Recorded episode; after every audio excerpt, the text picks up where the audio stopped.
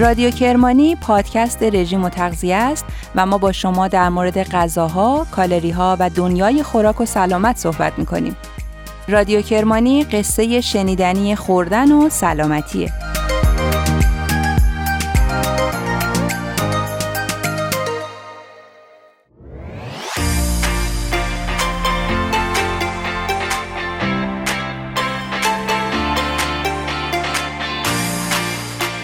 120 سال رو سن طبیعی بشر می‌دونست و اعتقاد داشت بدن ما برای حداقل 120 سال عمر مفید طراحی شده و بعد از این مدت غریزه زندگی خود به خود محو میشه و تمایل به مرگ و نیستی جاش رو می‌گیره.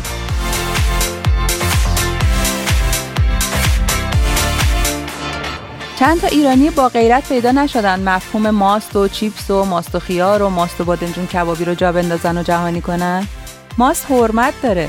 با توت قرمز و توت فرنگی و هلو و بلوبری قرتی و بیمزش نکنید. مگه ژله است آخه؟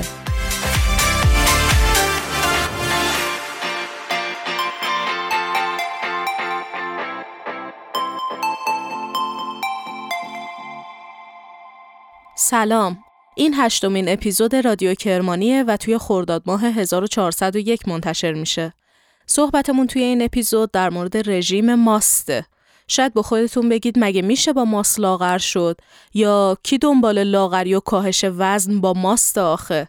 ولی باید بهتون بگم نه تنها یه عده دنبال لاغری با ماست هستن بلکه به گواه تاریخ بعضیا می‌خواستن با ماست عمرشون رو هم طولانی کنن و مرگ رو گول بزنن. خیلی سال پیش یه یادداشتی از حبیب جعفریان میخوندم که متاسفانه یادم نیست چه مجله ای بود.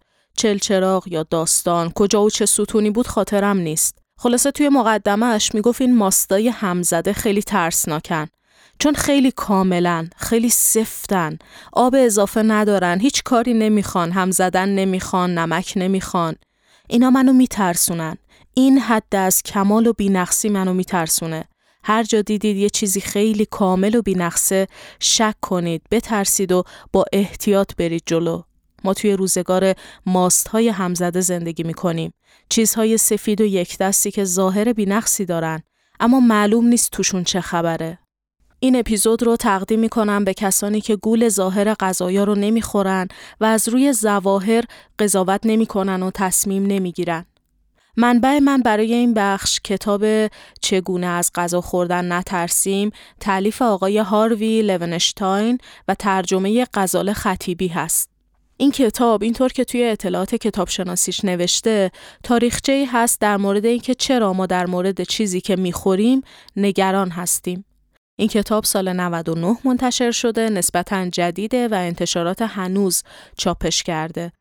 صحبت های من توی این بخش تماما برگرفته از یکی از فصلهای همین کتابه که یه بحث مفصلی راجع به مسمومیت خود به خودی که یه دانشمند روستبار که خیلی هم معروف بوده اینو مطرح می‌کنه.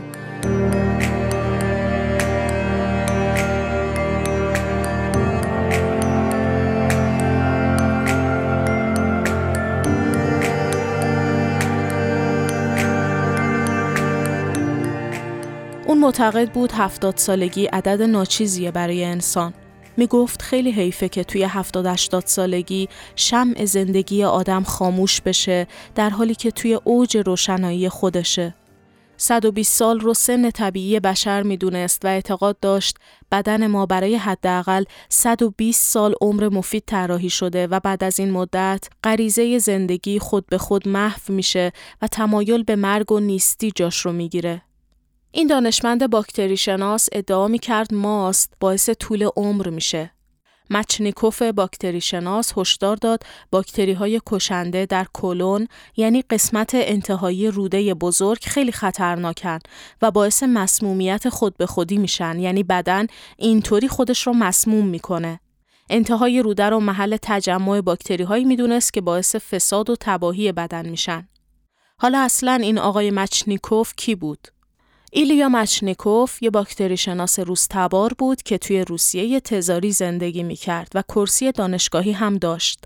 اما انقدر از جانب حکومت تزاری و لیبرال ها تحت فشار بود که به ایتالیا مهاجرت کرد. چه سالی؟ سال 1881. مچنیکوف کاشف سلول های فاگوسیت بود یعنی سلول های خورنده باکتری ها. چطور به همچین کشفی رسید؟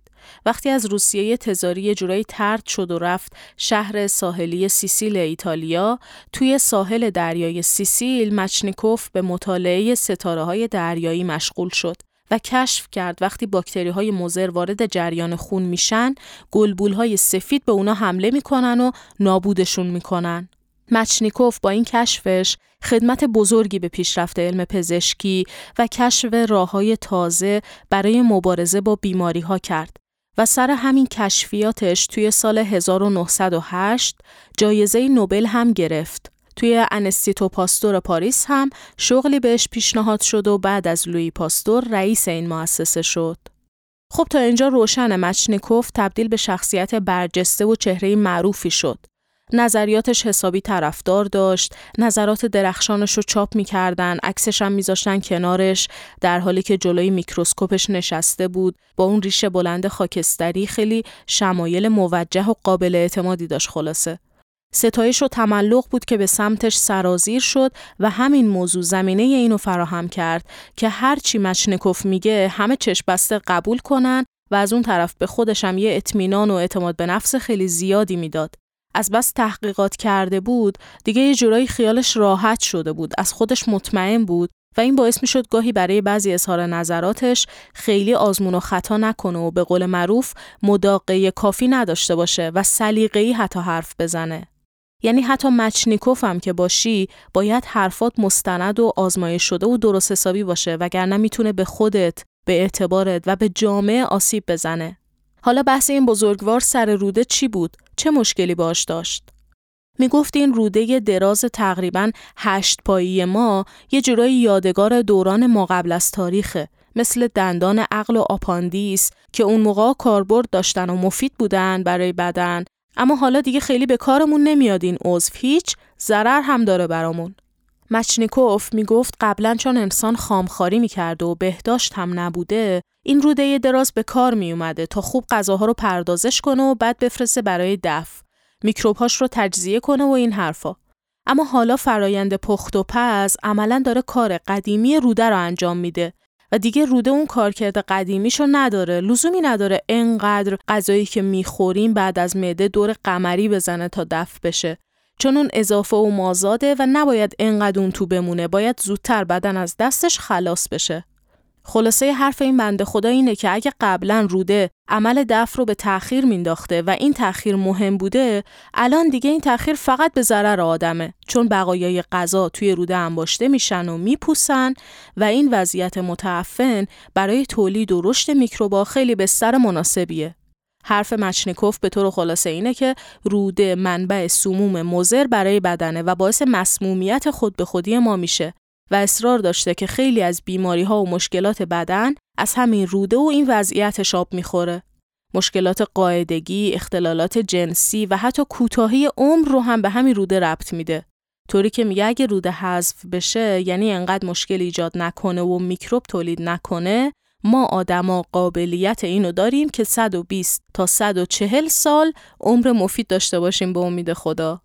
ایشون 80 سالگی بشر رو اوج شکوفاییش می‌دونسته و خیلی متاسف بوده که سن 70 80 سالگی که سن شکوفایی آدماس عملا شده سن مرگشون و رشته زندگیشون ناگهان پاره میشه. کجایی ببینی؟ به مو رسیده آقای مچنیکوف به مو.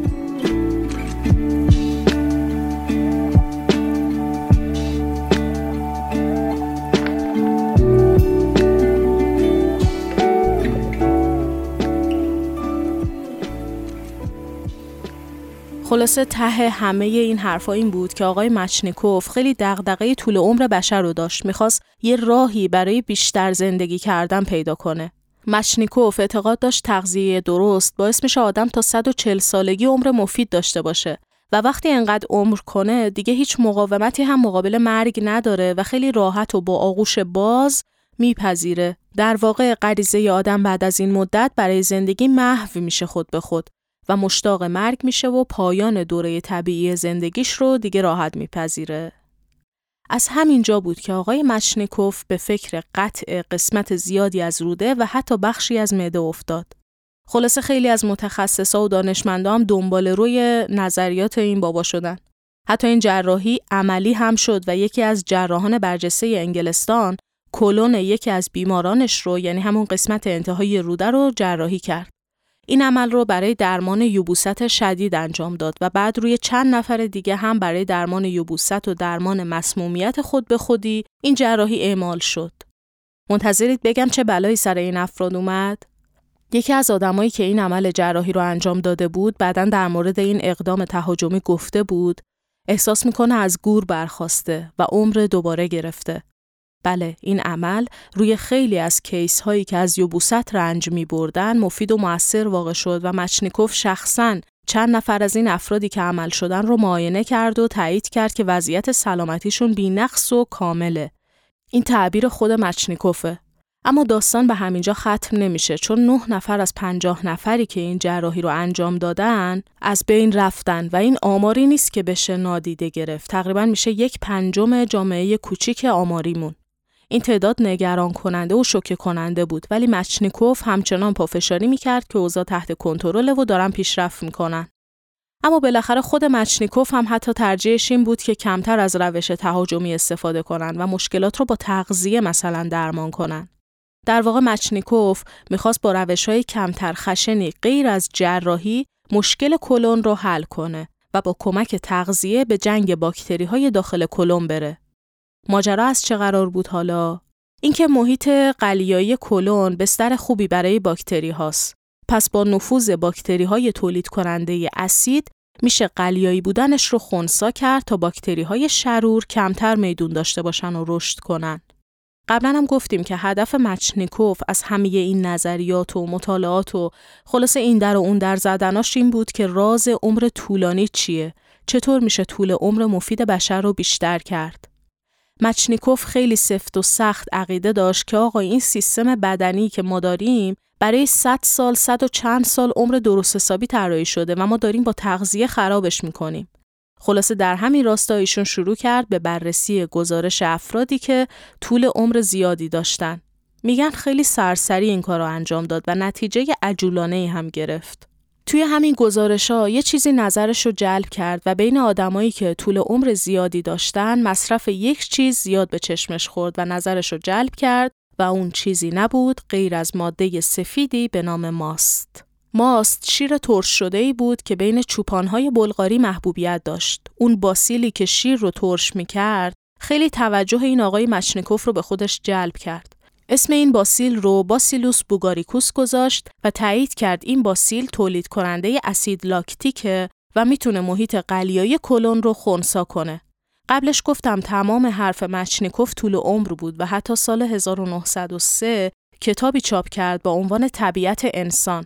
تو این کتاب همین پیشگویی رو کرده بود که اگه بتونیم تغذیه رو اصلاح کنیم و مردم دوره کامل عمر طبیعیشون رو بگذرونن راحت مرگ رو میپذیرن و خوشحالم میشن از سر رسیدنش. این موضوع خیلی تاثیر گذاشت توی جامعه اون موقع آمریکا. یه جنبشی رو به وجود آورد. خیلی دنبال روی همین عقیده شدن، بهش بها دادن. حتی واشنگتن تایمز یه صفحه کامل به مچنیکوف اختصاص داد و ایشون هم حسابی توی این زمینه تولید محتوا کرد.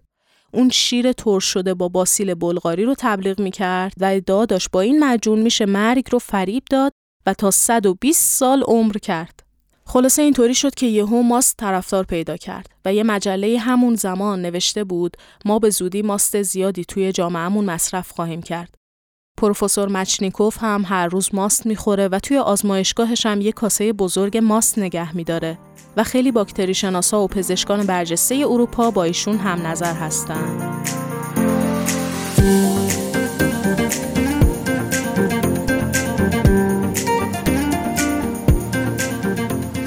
من هانیه مزاری به همراه فاطمه رضوی میزبان شما در رادیو کرمانی هستیم. رادیو کرمانی پادکست رژیم و تغذیه است و با شما در مورد غذاها، کالریها و دنیای خوراک و سلامت صحبت می کنیم. رادیو کرمانی قصه شنیدنی خوردن و سلامتیه.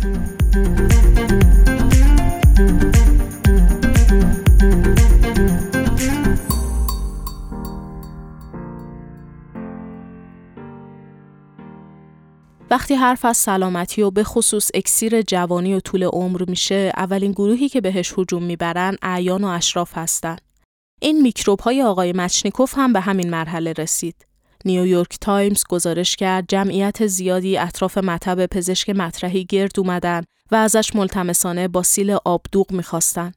حتی توی مهمونی های مجللشون نوشابه ژل مانندی تعارف کرده بودند که این میکروبای معروف حیات بخش هم توشون معلق و شناور بوده. بعد دیدین الان ما یه چیزی می‌خریم تعارف می‌کنیم شروع می‌کنیم تعریف کردن که اینو از فلانجا خریدم مرغوب مواد درجه یک و این صحبت ها این میکروبا هم اون موقع همین حکم داشته. این ژله های میکروبی سفید رو توی مهمونی ها تعارف می‌کردن و کلاس هم میذاشتن. که اینا رو شخصا از پروفسور مچنیکوف عزیز جانشین پاستور بزرگ گرفتن و اینا باعث میشه پیر نشید و مرگ رو به تعویق بندازید.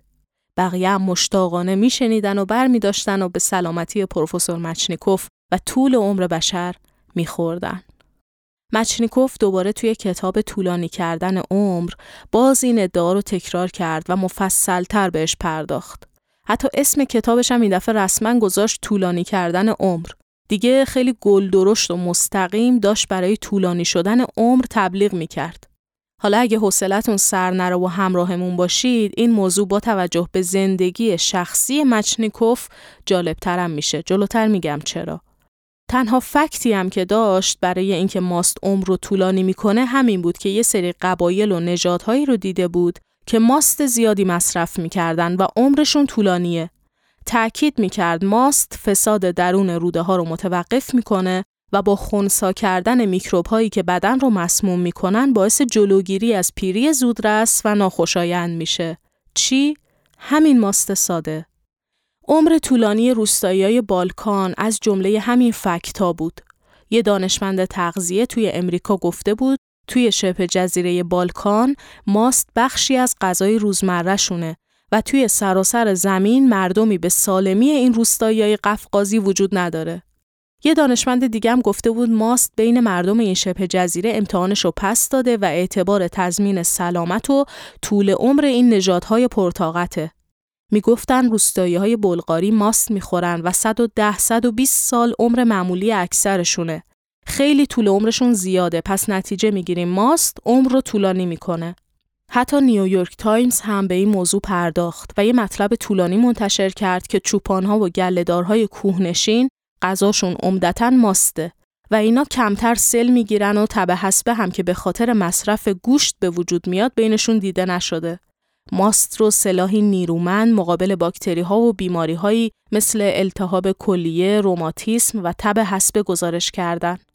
می‌گفتن همون روستایی بلغاری که ماست زیاد می‌خورن و عمرشون طولانیه دچار زوال عقل هم نمیشن.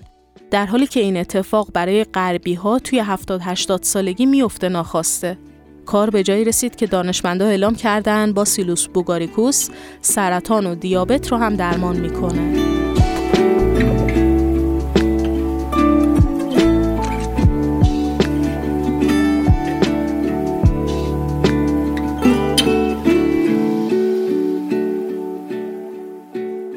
پونس دلئون یه فاتح و کاشف اسپانیایی توی قرن 15 میلادی بوده که فلوریدا رو کشف می‌کنه و میشه نخستین فرماندار پورتوریکو از جانب اسپانیا.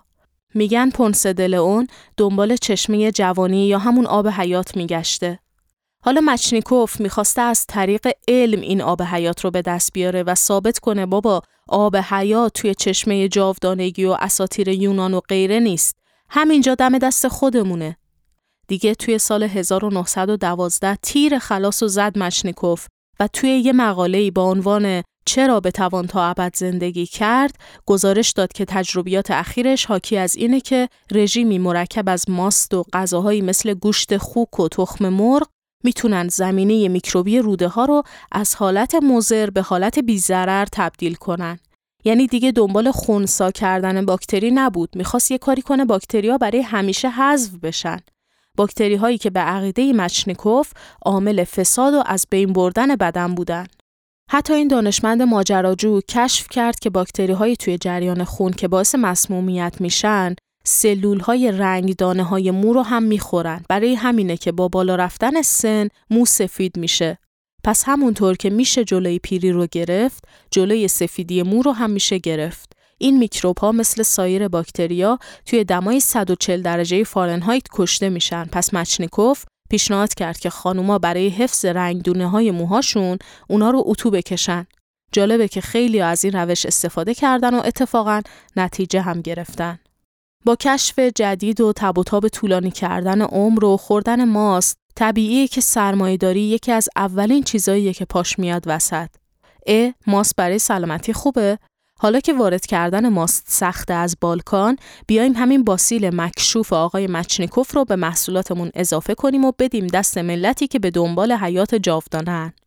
یه شرکت معروف ویسکی به اسم شخص شخیص آقای مچنیکوف استناد می کرد که باسیل مانع پیری آقای مچنیکوف رو توی محصولاتش داره و مصرف مداوم محصولاتش به مردم کمک می‌کنه 100 سال عمر کنن. مثل خیلی از خوراکیایی که تبش جامعه رو می‌گیره و همه دنبال خریدن و خوردنش میفتن با سیلها هم اون موقع همین موج رو راه انداختن. کنتور هم که نداشت هر شرکتی همین ادعا رو می‌کرد برای محصولش که با سیل ضد پیری داره. یه شکلات ساز انگلستانی ادعا می‌کرد هر کدوم از آب نباتاش ده میلیون باسیلی که توی شیر ترش بلغاری پیدا میشه رو داره. شرکت های دارویی هم اومدن وسط گفتن ما هم بازی. و قرص این باسیلا رو عرضه کردن و شعارشون هم این بود که این قرص ها حاوی بهترین نوع از نژادهای مخمر شیر ترش بلغارستانن کشوری که مردمش به عمرهای 120 ساله معروف شده بودن و همه دنبال اکسیر جوونیشون بودن. خلاصه از لبنیاتی های محلی تا شرکت های فروش سودا و ویسکی می‌گفتن محصولاتشون حاوی باسیل پروفسور مچنیکوفه. خود مچنیکوف هم وارد این بازار شد و مستقیما سرپرست پروژه‌ای شده بود که قرص ماست تولید می‌کرد. این قرص های ماست باسیل زنده رو سه ماه نگه می داشتن. خلاصه واشنگتن پست به مردم هشدار می‌داد که شیر معمولی وقتی به روده ها می‌رسه فاسد میشه و آدمو مسموم می‌کنه. ولی این قرصا رو که به شیر اضافه کنید میکروب های مفیدی رو پرورش میدن که مسمومیت خود به خودی رو خونسا می‌کنه. البته این وسط مچنیکوف حواسش هم بود که هر کسی این ادعاها رو نکنه. تقریبا سی شرکت امریکایی قرص ماست تولید و عرضه می کردن اما مشنیکوف فقط یکیشون رو قبول داشت و بهش مجوز ساخت قرص ماست مورد تایید خودش رو داده بود. اما همه اینایی که تعریف کردم یه روی سکه است. این ماجراها همیشه روی دیگه ای هم داره و اون کسانی هستند که سعی می‌کنن خلاف جریان آب شنا کنن و تحت تاثیر جو و مد عموم قرار نگیرن و فریب حرفا و ادعاهای عوام فریبانه و پوپولیستی رو نخورن. با همه تلاش و دست پا زدن شرکت های مختلف ماست تبدیل به یکی از اجزای حیاتی و مهم رژیم غذایی مردم آمریکا نشد. نویسنده کتاب یه حرف قشنگی می‌زنه میگه ما یه دوره هایی داریم که مزمنه چند وقت یه بار اتفاق میفته و فراگیر میشه به نام دوره طلایی پیروی از مدهای زودگذر غذایی اینطور نام می‌بره ماست آقای مچنیکوف هم میشه گفت تقریبا شامل همین قاعده شده بود. انقدر ادعاهای غیرواقعی راجبش کرده بودن که دیگه باکتریای محبوب آقای مچنیکوف رفته بود توی لیست سیاه سلامتی. یه پزشکی اعلام کرد که خانم اشرافزاده ای با خوردن همین میکروب های موجود در ماست بیماری شدیدی گرفته و این مثل توپ صدا کرد. چند وقت بعد انجمن معتبر سلطنتی پزشکی جلسه ویژه تشکیل دادن و اعلام کردن مصرف ماست یک دیوانگی خطرناکه. اصل این حرف که اصلا مسمومیت خود به خودی واقعا خطرناک و مضره یا نه رو هم به چالش کشیدن. درباره صد ساله های معروف بالکان هم حرف و حدیث در اومد و جدی جدی مچنیکوف رو پونس دلئون خطاب کردن که دنبال آب حیاته ولی اونو با آب پنیر اشتباه گرفته. معمولا اینجور مواقع پرسش جامعه این میشه کسی که چنین ادعایی داره این ادعا در مورد خودش چقدر صدق می‌کنه. همون مسئله معروف کلگر طبیب بودی سر خود دوا نمودی. حالا درست یا غلط آقای مچنیکوف هم از این قاعده مستثنا نبود.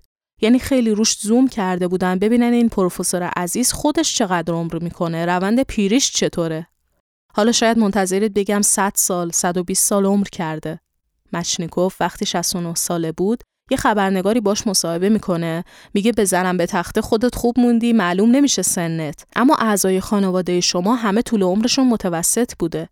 مشنیکوف هم جواب از توی آستینش در میاره که سلامتی و نیرو و جوونیش به خاطر سبک تغذیهشه و تاکید می‌کرد که اصلا غذای خام نمی‌خوره و 17 سال فقط غذای پخته خورده حتی میوه هم نمیخورده. می‌گفت غذای خامه که میکروبهای خطرناک رو وارد روده می‌کنه. اما با همه این حرفها قلب مچنیکوف خیلی به نظریات و تئوری های صاحب دانشمندش بها نداد و دچار مشکل شد. خود مچنیکوف وقتی فهمید اوضاع قلبش خیلی خرابه بازم کم نیاورد. اعتقاد داشت فعالیت بیش از حدش روند مرگ رو تسریع کرده. همینطور مشکوک بود که رودش حتما مشکلاتی داشته که برطرف نشده. از دوستان پزشکش خواست بدنش رو بعد از مرگش تشریح کنن. اما بقیه دنیا تمایلی نداشتن که بفهمن توی روده های مچنیکوف چه خبره. ورقها برگشت. مچنیکوف مرد. تب تاب ماست اکسیر جوانی خوابید. ثابت شد باسیل ماست بیشتر از بقیه میکروب ها در روده زنده نمیمونن. و بدتر از همه این که روشن شد توی به دست آوردن طول عمر روستایی بلغاری اشتباه عجیبی رخ داده چون پدرها، پسرها و پدر بزرگها توی این روستا اغلب اسم یکسانی داشتن و آمارگیرا توی محاسبه مرده و زنده به اشتباه افتاده بودن. یک سال بعد از مرگ مچنیکوف دیگه محبوبیت ماست توی آمریکا افول کرده بود و از اون ماست ای ماده سفید شلی باقی موند که هنوز توی عادات غذایی مردم جا نیفتاده بود. البته داستان ماست به همینجا ختم نشد و دوباره بعد از چند سال با نظریه های جدید سر زبونا افتاد. علتش هم خود ماست نبود بلکه همون مسئله مسمومیت خود به خودی و باکتری های روده بود که مدام با اوج و فرود همراه بود و گاهی تبش بالا می گرفت. یه پزشکی می اومد مطرحش می کرد یه التهابی و موجی را مینداخت. دوباره مردم به صرافت میافتادند تا روده رو که منبع بیماری می‌دونستن پاکسازی کنن. این موضوع خیلی پرفراز و نشیب بود. جالبه که جامعه پزشکی غیر از یه عده کمی که با مشنکوف همراه شدن و حتی دست به جراحی زدن در کل از این نظریاتی که تاکیدشون روی اصلاح تغذیه برای جلوگیری از بیماری بود استقبال نمی‌کردن. علتش هم این بود که سود خودشون رو توی بیماری می‌دونستن و از این حرف که بیایید با تغذیه کاری کنیم اصلا بیماری سراغ مردم نیاد تن و بدنشون میلرزید که نکنه نون ما آجر بشه و بازارمون کسات شه اینه که مقابل مفهوم سلامتی از راه تغذیه خیلی موضع داشتن ولی به هر حال موضوع پاکسازی روده خیلی توجه ها رو به خودش جلب کرد و روش های عجیبی برای این کار ابدا شد. از جمله عملیات تنقیح روده. حتی این موضوع به خاندان سلطنتی انگلیس هم کشیده شد و پرنسس دایانا به این کار علاقمند شد تا برای سلامتی خودش مرتب بره رودش رو پاکسازی کنه. هفت هشت سالی از مرگ مشنکوف گذشته بود که توی یک کتابی دوباره باب عمر طولانی بلغاریا باز شد. آمارشون می‌گفت از میون 7 میلیون بلغاری 3700 نفر عمر بالای 100 سال داشتن. اونم در حالی که نیرومند و قوی هستن. چرا؟ چون ماست می‌خورن. اون موقع هنوز ماست تازه در آمریکا در دسترس نبود و توصیه می‌کردن قرص ماست بگیرن مردم. همون موقع فردی به نام دنیل کاراسو خط تولید ماست را انداخت. این آقای کاراسو هم سرنوشت جالبی داره. باباش یهودی بوده و توی بارسلونا با همون مخمرای مچنیکوف ماست تولید می‌کنه. بعد روشی برای اینکه ماست رو به مقدار زیاد تولید کنه پیدا کرد. پسرش دنیل این روش رو با خودش برد به فرانسه و اونجا کسب و کار را انداخت. کارش هم خوب پیش می‌رفت تا اینکه جنگ جهانی دوم راه افتاد و نازیا فرانسه رو اشغال کردند و این دنیل با آمریکا فرار کرد. اما تولید و فروش ماست توی آمریکا نسبت به فرانسه انقدی رونق نداشت و چشمگیر نبود.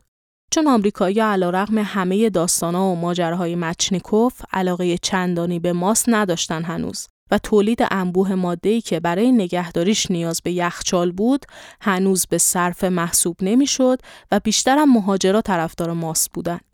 اینطوری شد که شرکت دنون تصمیم گرفت با توجه به ذائقه شیرینی پسند آمریکایی‌ها یه لایه توت فرنگی بذاره کف ظرف ماست و با این شعار که دکترا این رو توصیه می‌کنن و این یه میان وعده شگفتانگیز و یه دسر خوشمزه است سرنوشت ماست رو عوض کنه. همین ایده خلاقانه فروش ماست رو فوق بالا برد. همزمان چند تا دانشمند و پزشک دیگه هم از خواص ماست حرف می و اون رو برای یوبوست مفید می از اون طرف ایدهاشون هم برای فروش ماست گرفته بود و دیگه داشتن به صورت وسیعی تولیدش می‌کردن. طوری که همین شرکت دنون کتابی چاپ کرد با نام جوانتر به نظر بیایید طولانی تر زندگی کنید ماست رو یکی از پنج غذای شگفتانگیز دنیا دونست و خلاصه کتاب ها، ستون روزنامه ها، برنامه های رادیو و تلویزیون همه به طور اقراقامیزی شروع کردن به صحبت از خواص ماست. انقدر در مورد شفابخش بودن ماست اقراق کردن و شورش رو در آوردن که سازمان غذا و دارو FDA وارد عمل شد و طی حکمی جلوی این ادعاهای اقراق‌آمیز تولید کننده ها رو گرفت. نقطه عطف بعدی سرنوشت ماست تولید ماست کمچرب بود. خیلی از چربی ماست وحشت داشتن و به همین دلیل ازش اجتناب می‌کردن. توی دهه 1980 ماست های کمچرب به بازار اومدن و فروش ماست رو به شدت بالا بردن و دیگه رویهشون رو هم تغییر دادن. دیگه اصراری نداشتن بگن ماست معجون سلامتی، معجزه قرن، اکسیر جوانیه. دیگه می‌خواستن ماست رو به عنوان یه میان وعده خوشمزه جا بندازن و معرفی کنن. اما ماست جایگاهش رو به عنوان یه غذای سرشار از سلامتی هم حفظ کرد. از مبارزه با اسهال تا کلیت و بیماری کرون و عفونت زنان و حتی پایین آوردن کلسترول خون از جمله هنرایی بود که برای ماست برمیشمردن. دیگه کسی جرأت نمی‌کرد ماست رو به عنوان اکسیر طولانی شدن عمر و جوونی جا بزنه. اما تبدیل شده بود به یک غذای رژیمی محبوب. همون موقع یعنی اوایل 2000 توی قرن جدید بود که پروبیوتیک ها کشف شدن. پروبیوتیک یعنی باکتری خوب. میکروب نیست بلکه یک باکتری مفیده. پروبیوتیک ها روی باکتری های مضر تاثیر میذاشتن. ماست های پروبیوتیک به بازار اومدن و ادعا داشتن سیستم ایمنی بدن رو با باکتری های پروبیوتیک و آنتی ها تقویت می‌کنن. همون شرکت معروف دنون که این ماست ها و نوشیدنی های پروبیوتیک تولید می‌کرد ادعا داشت به یبوست و درمان اسهال کمک می‌کنن. سال 2009 اما ازش شکایت کردن. گروهی از مصرف کنندگانش متهمش کردن این شرکت رو که فریبشون داده و ادعاهاش حقیقت نداشته و خلاص دعواشون شد. بعد از کشمکشهایی دنون قبول کرد بهشون قرامت 35 میلیون دلاری بده. نهایتا تنها چیزی که اثبات شد درمان اسهالی بود که در اثر مصرف آنتیبیوتیک به وجود اومده بود و سایر ادعاهای پروبیوتیکیشون بی اساس بود. حتی تقویت سیستم ایمنی توسط پروبیوتیک ها هم ثابت نشد. در نهایت دانشکده بهداشت عمومی دانشگاه کالیفرنیا اینطوری نتیجه گرفت که ماس را برای فواید سلامتی بخشش نخورید و از صدها باکتری پروبیوتیکی ماست یکیش هم ثابت نشد که برای سلامت گوارش و سیستم ایمنی مفید باشه. هرچند شرکت های تولید ماست مثل دنون کوتاه نیومدن و همچنان معتقد بودن ماست پروبیوتیک خواصی داره که هنوز کشف نشده و آیندگان خواهند فهمید و قضاوت خواهند کرد. ولی هنوز که هنوزه با وجود اینکه این ادعاها برگشتن و پروبیوتیک رو باز علم کردن کسی از نظر علمی نتونست از ماست پروبیوتیک دفاع جانانه ای بکنه. ختم کلام این که دانیل کاراسو تا 103 سالگی عمر کرد ولی حتی شرکت دنون هم طول عمر کاراسو رو به مصرف ماست ربط نداد.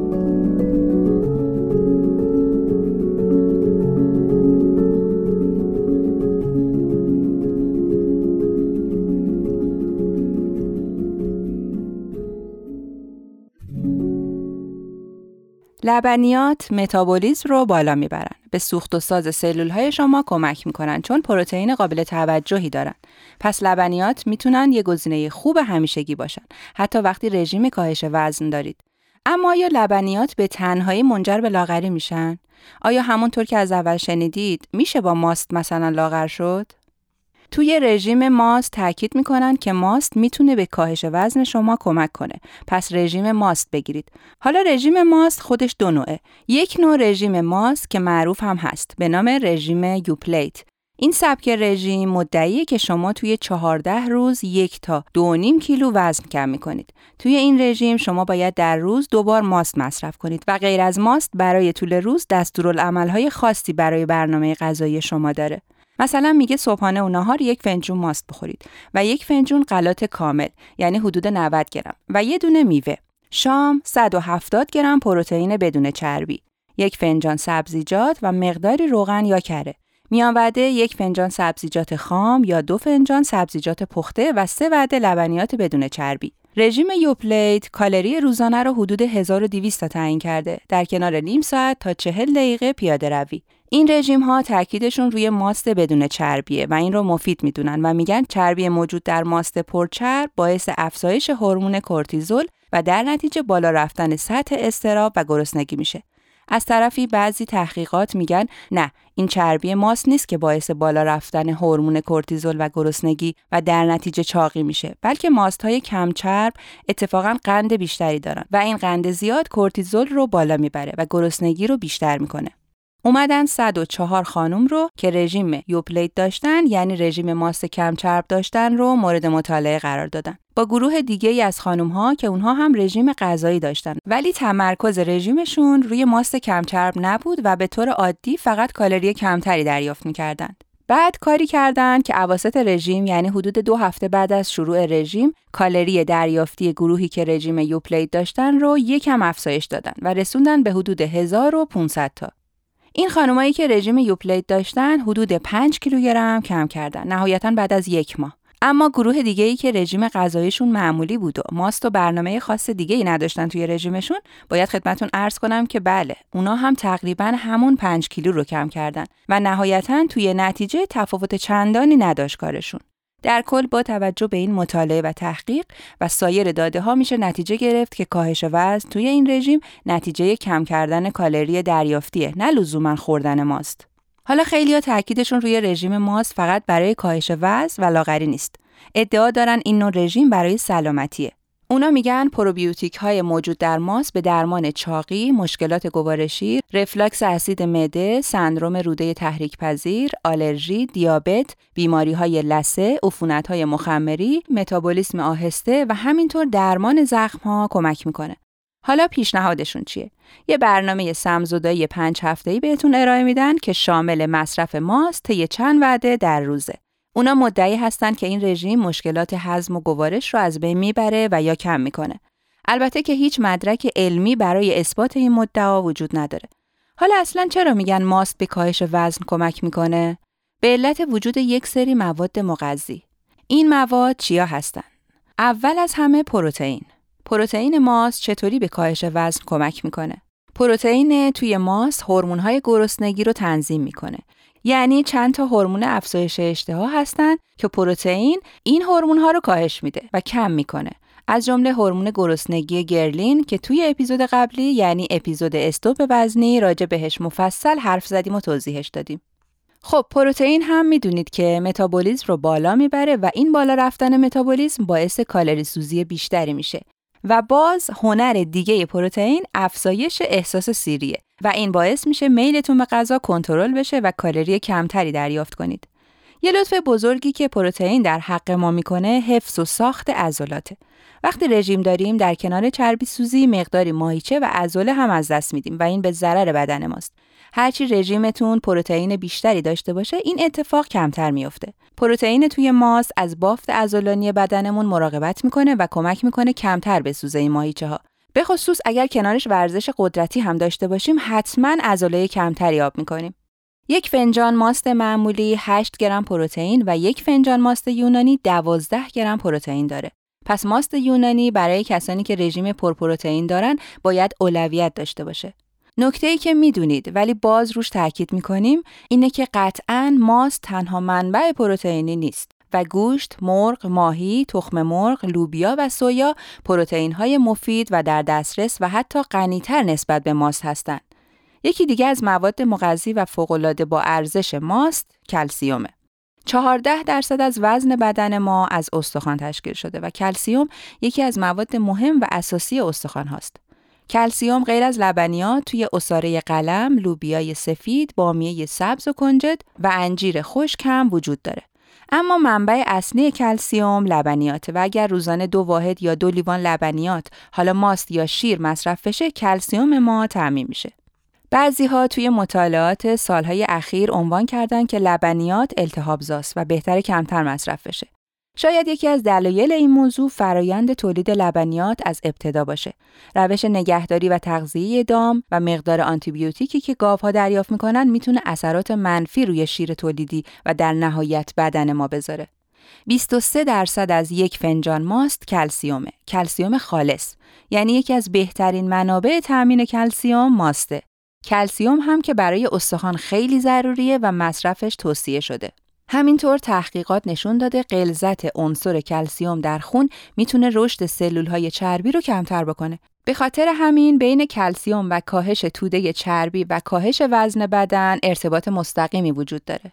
اومدن چهار هزار نفر از انواع گروه های سنی رو مورد بررسی قرار دادن و متوجه شدن شاخص توده بدنی سالم با مصرف کلسیوم توی همه این گروه ها از جمله بزرگسالان، اعم از زنان و مردان و کودکان و نوجوانان رابطه مستقیم داره.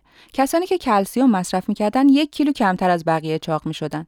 چند مطالعه دیگه هم نشون داد افزایش مصرف کلسیوم به صورت مکمل و مواد غذایی به کاهش وزن و چربی در کودکان، زنان یائسه و مردان مبتلا به دیابت نوع دو کمک می‌کنه. ولی اینکه افزایش مصرف کلسیوم لزوما باعث کاهش وزن بشه و تأثیر مستقیم و چشمگیری بذاره هنوز به صورت علمی ثابت نشده. حالا که صحبت از کلسیومه می‌خوام از یه ویتامین مهم و ضروری بگم که در کنار کلسیوم نقش پررنگ و مهمی داره و اون ویتامین کادو هست. در واقع کادو ویتامینیه که کلسیوم رو از بافتهای نرم و جریان خون جمع می‌کنه و به استخوانها میرسونه و با این کارش دو لطف در حق ما می‌کنه. هم اجازه نمیده کلسیوم اضافه انباشته بشه توی بدن و باعث گرفتگی عروق و حتی سکته بشه و هم به سلامت و تراکم استخوانها کمک می‌کنه و چگالیشون رو بالا می‌بره.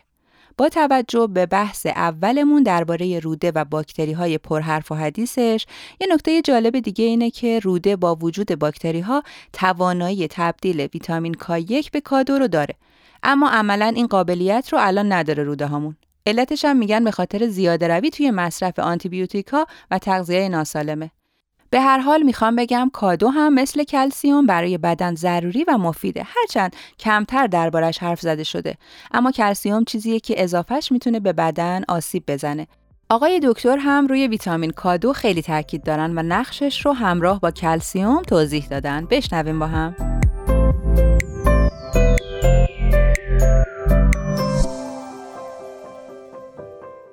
ویتامین دی تو بدن چیکاره است ویتامین دی که اینقدر معروفه میاد کلسیومی که می‌خورین از روده ها در میاره از بین غذایی که خوردین کلسیوم در میاره می‌بره تو خون خب این وظیفه ویتامین د پس میمونه تو خون کلسیوم بمونه تو خون با بدبختی ایجاد می‌کنه چرا چون کلسیوم تو خون احتمال میدیم حتی سکته ها رو ایجاد بکنه. چرا؟ ببینین هر رسوبی در درون رگ ها بشه کلسیوم میاد روش میچسبه. خب هر عیبی تو رگ بشه چه کلسیوم میاد روش میچسبه. یعنی مثلا حالا اومد قند شریان سوراخ کرد. شریان برید. در اثر قند شریان زخم شو داشت. خب کلسترول میاد روی این یه لایه درست می‌کنه که این زخم ببنده. به عنوان پانسمان. کلسیوم میاد رو این میچسبه. پس کلسیوم موندنش تو خون خیلی صلاح نیست. خاطر همین خداوند ویتامین کادو درست کرده. ویتامین کادو وظیفش اینه که کلسیوم را از خون ور میداره می‌بره تو استخون. پس دو کار کرد. یک تونست نجاتت بده از سکته ها و بدبختی ها دو تونست از پوکی استخون نجاتت بده. چون بردش به استخون استخونت پر کلسیوم شد. حالا اینا کجا هست؟ اینا هست ویتامین کادو توی تخم مرغ هست توی شیرای پرچرب هست روغنای حیوانی هست گوشت مرغ هست. حالا بدبختی اینجاست. اومدن گفتن شما شیر کمچرب بخورین روغن حیوانی نخورین. کره دوغی نخورین. خب منابع منابع ویتامین کادو رو از ما حذف کردن. دادن چی شد؟ کلسیوم تو خون موند. کلسیوم تو خون موند سکتار بیشتر کرد. پس عزیزان شما ببینیم چیزایی که می‌تونین اینجا کمکتون بکنه. یکی شیر پرچربه. به ما گفتن کنچرب بخور. کلا سرمون گذاشتن. ویتامین کادو فقط توی شیرهای پرچربه. تو تخم مرغ کرهای حیوانیه اینا رو همیشه کم کم ممنوع کردن کم کم سکت آمار سکته های قلبی روز به روز افزایش پیدا کرد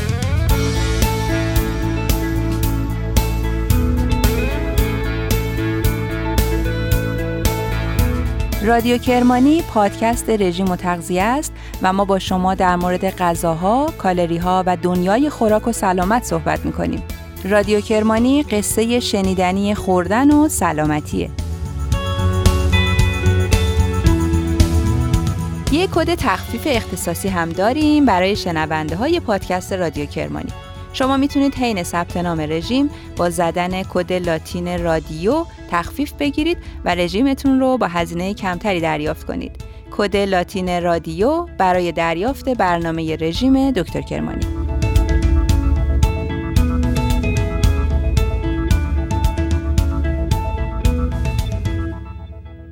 یکی دیگه از دلایلی که روی ماست تاکید میشه به خاطر پروبیوتیک بودنشه. پروبیوتیک ها باکتری های مفیدی هستند که باعث سلامتی روده میشن. مطالعات نشون داده پروبیوتیک ها به ویژه باکتری لاکتوباسیلوس که توی ماست معمولی پیدا میشه به کاهش وزن و چربی سوزی کمک می‌کنه. یک مطالعه 43 روزه روی 28 فرد بزرگسال نشون داد که مصرف 100 گرم ماست لاکتوباسیلوس نسبت به مصرف ماست معمولی باعث کاهش چربی بیشتری توی بدن میشه و به چربی سوزی شکم کمک می‌کنه. کسانی که هفت وعده ماست در هفته مصرف می کنند نسبت به کسانی که مثلا دو وعده مصرف ماست دارن در هفته کمتر دچار اضافه وزن میشن. حداقل سه وعده ماست در هفته باعث میشه دور کمر افراد کمتر تغییر بکنه و کمتر دچار چاقی و اضافه وزن بشن. در کل مطالعات نشون میده ماست مفیده و مواد مغذی فراوانی داره اما مصرفش به تنهایی نمی‌تونه باعث کاهش وزن و لاغری بشه.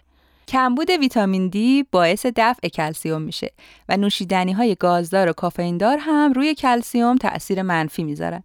یکی از ویژگی های خوب ماست اینه که میشه توی وعده و میان وعده ها اون رو جایگزین بعضی خوراکی ها کرد. ماست جانشین خیلی خوبیه.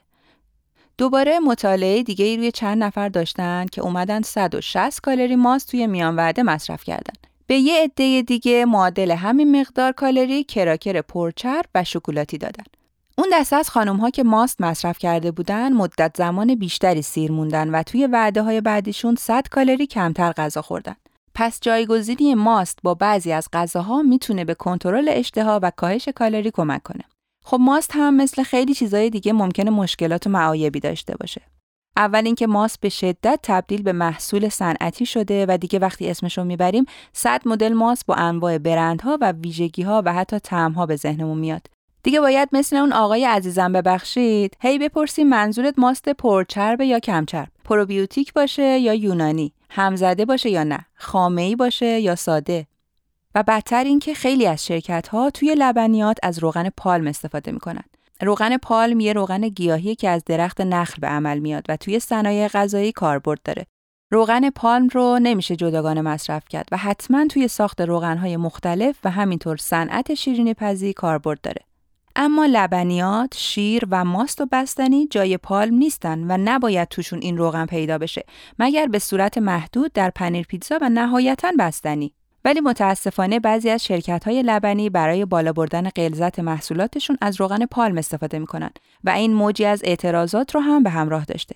کسی توقع نداره توی ماست و شیر مصرفیش روغن ریخته بشه. اینا خودشون یه درصدی از چربی دارن خلاصه که اگر ماست و شیر پرچرب بخریم احتمالاً پالم داره. کم چرب بخریم احتمالاً شکر داره. به هر حال تب و تاب پالم و اعتراض به این روغن بیشتر از اینکه صنعت لبنیات رو تکون بده انگار روی روغن ها تاثیر گذاشته و تولید کننده های روغن های پخت و پز رو وادار کرده روی محصولاتشون عنوان بدون پالم رو اضافه کنن در صورتی که مقدار روغن پالم توی روغن مصرفی لازمه و حتی مفید هم هست. اما معلوم نشد این ماست های سفت همزده با این بافت عجیب و غریب بالاخره چطوری عمل میان و آیا پالم این ماست ها رو به این بافت و مزه در میاره یا نه؟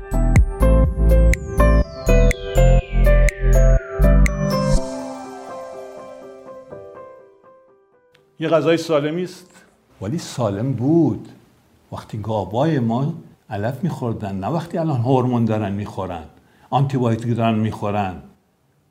الان شیر عوض شد شیر مخلوطی شد از چند چندین و چند چیز. حالا وقتی هم در اومد هیچی این میان روش روغن های پال میریزن. این دیگه شیر نیست. این دیگه شیر نیست. ازم پس این این لبنیات که داریم می‌خوریم پالمومال با اینا قاطیه آنتیبیوتیک قاطیه هورمونا قاطیه. پس به عنوان غذای اساسی اون شیری بود که اون وقت بود.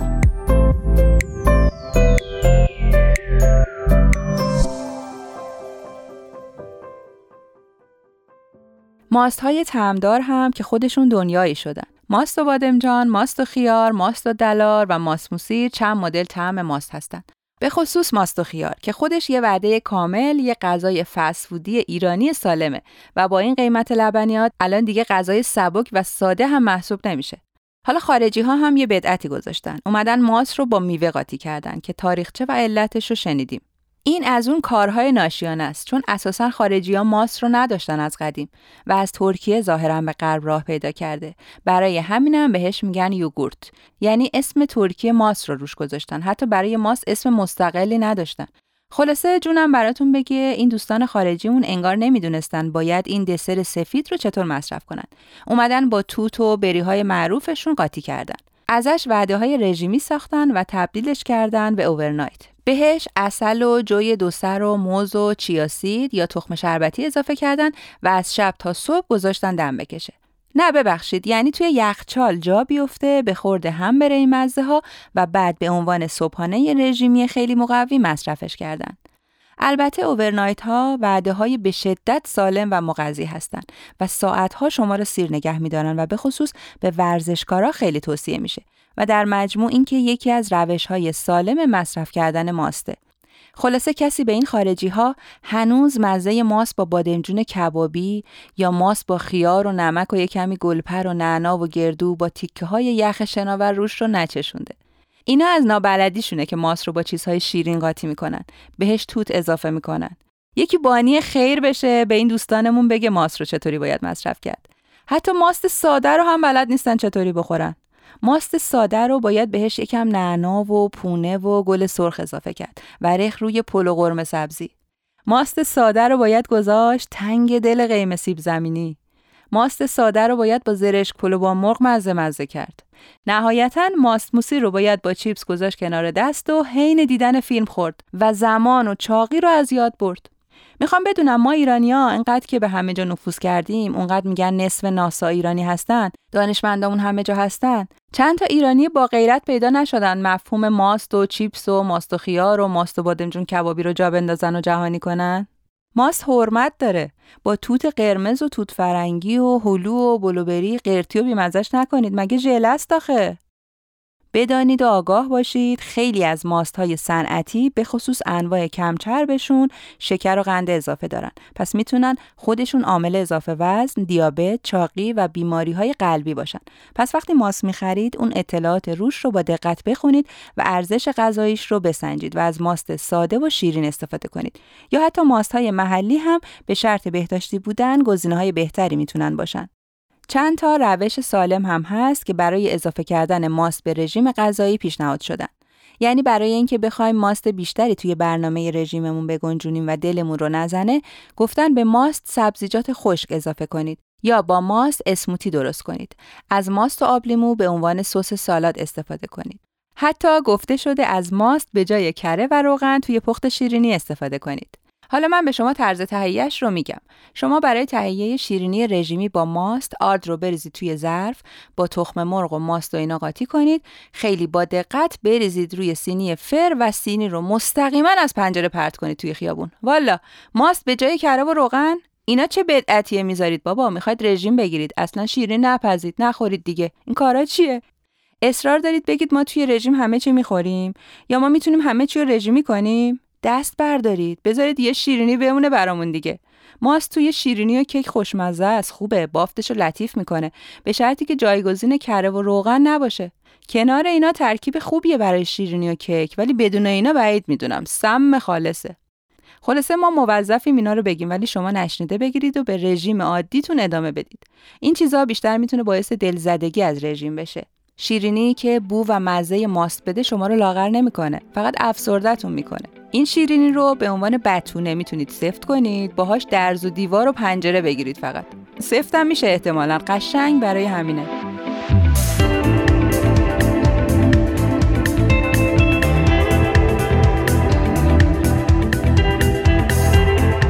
هشتمین اپیزود رادیو کرمانی با موضوع رژیم ماست رو شنیدید. ممنون که همراهمون بودین کانال رادیو کرمانی رو در کست باکس و تلگرام دنبال کنید و پیگیر اپیزودهای رژیمی ما باشید. همینطور این اپیزودها رو توی سایت دکتر کرمانی هم می‌تونید بشنوید و منابعش رو هم مطالعه کنید.